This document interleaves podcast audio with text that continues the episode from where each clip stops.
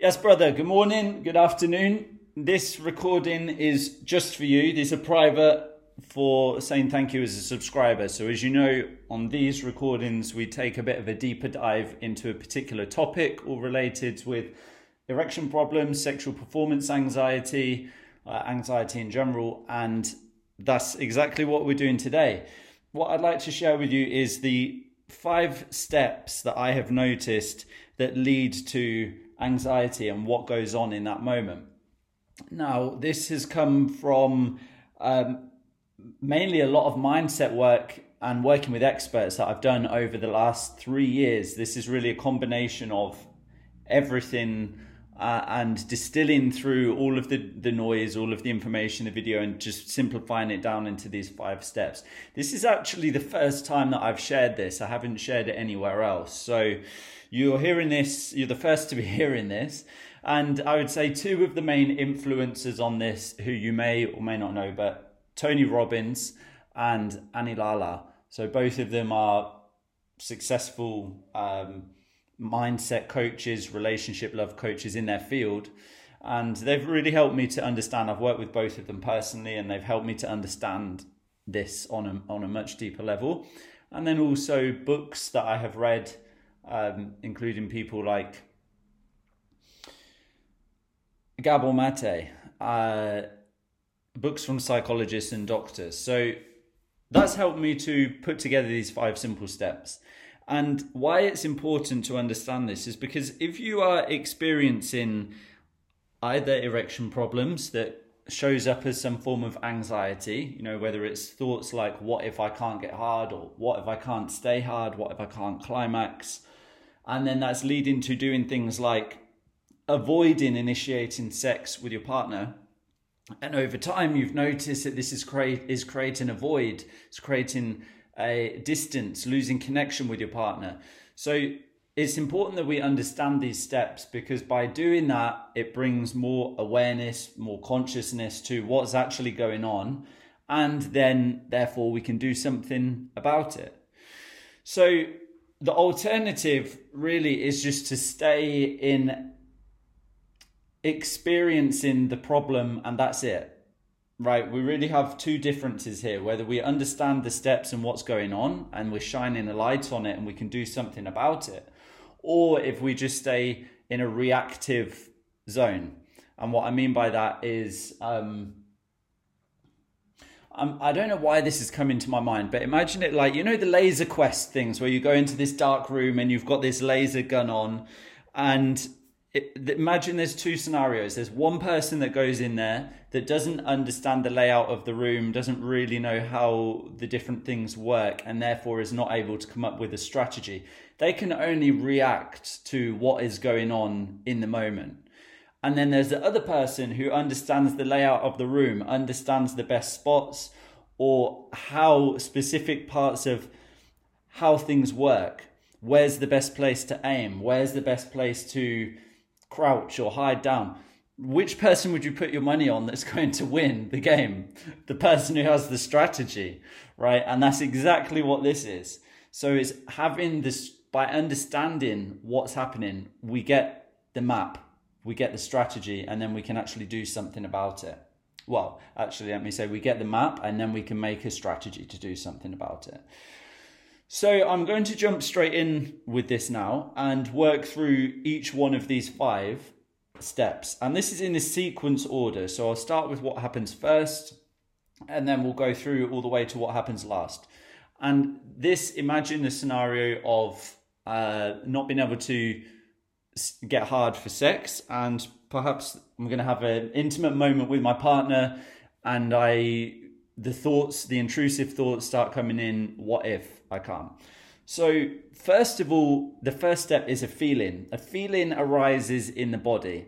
Okay, and this is before we can put any words around it. It may be a feeling of heat, it may be a feeling of tingling sensation, it may be a fog type feeling, a feeling of warmth rising up through the body, or tension. But whatever it is, there is always a feeling that happens first in our body.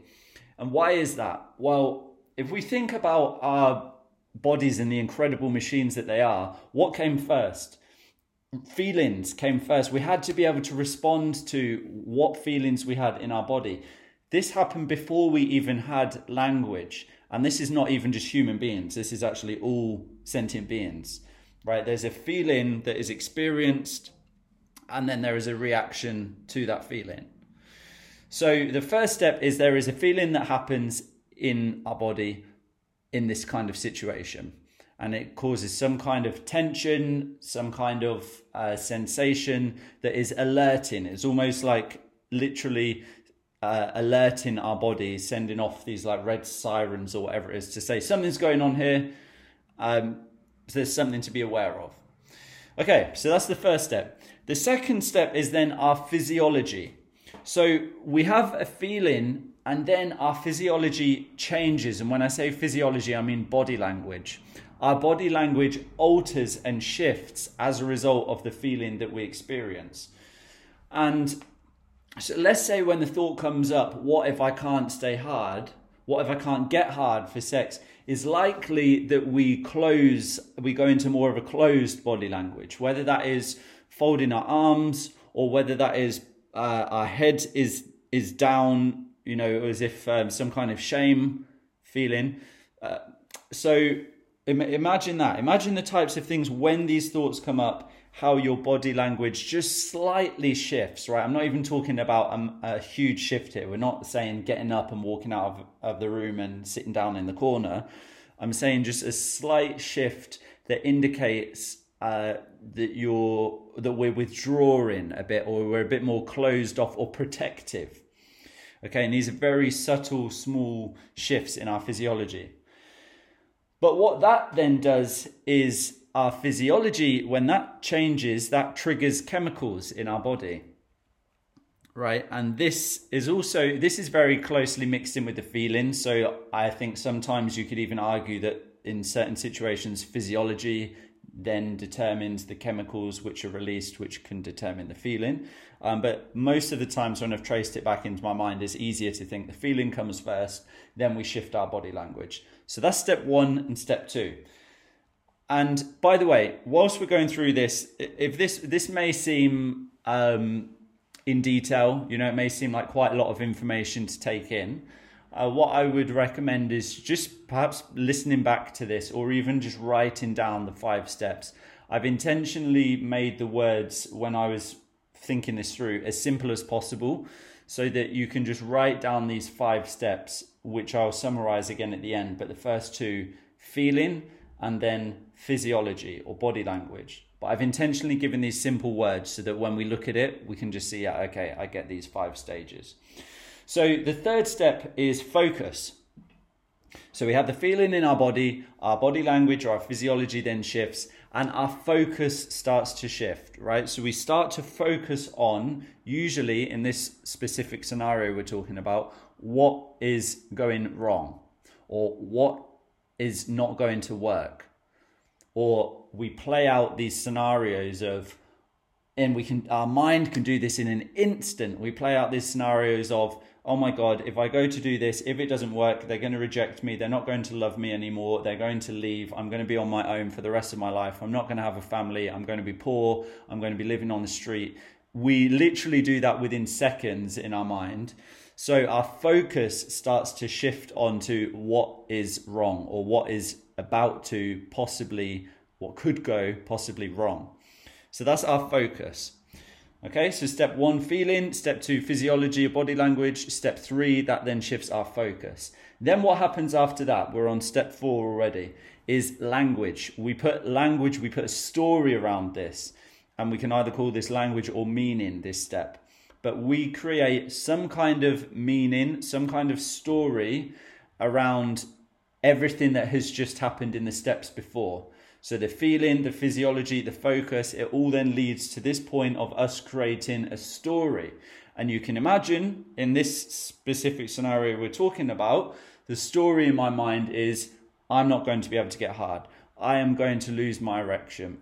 What if I can't stay hard? What if I can't climax? What if I don't get this right? If I don't get this right, then it means I'm not perfect. It means that we're going to lose connection. It means that I'm not going to be loved. It means that you're going to leave me. It means that you'll think something is wrong. It means that I can't handle this and I don't know what to do. So, all of that, I just want you to see all of that is words right? All of that is a story that I have created. It's a meaning that I'm giving this in my mind because of where my focus has shifted to.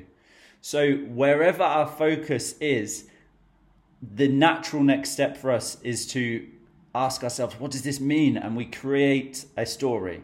There's always a story available to us. And usually, when we have these kind of feelings, we come up with a negative one.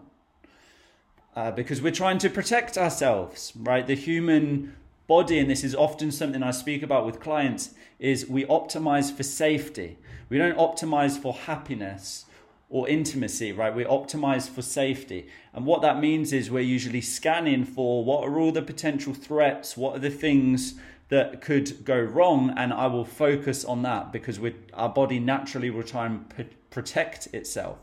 So that's why we usually create a negative meaning or a negative story. So, just to recap on the first four steps first one is feeling. A feeling comes up in our body. Second step, physiology or body language. Our body language changes as a result of the feeling, these subtle changes. Third step, our focus then goes on to a particular thing.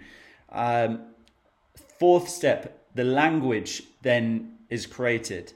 A story is then created, a meaning is given. And the fifth step, simple one here, an action an action is then taken. We make a choice, we decide to do a particular thing. So, in the example we're talking about, what might the action be? Well, the action may be I am not going to initiate because I want to avoid the fear, I want to avoid this embarrassment happening. The action could be I stop.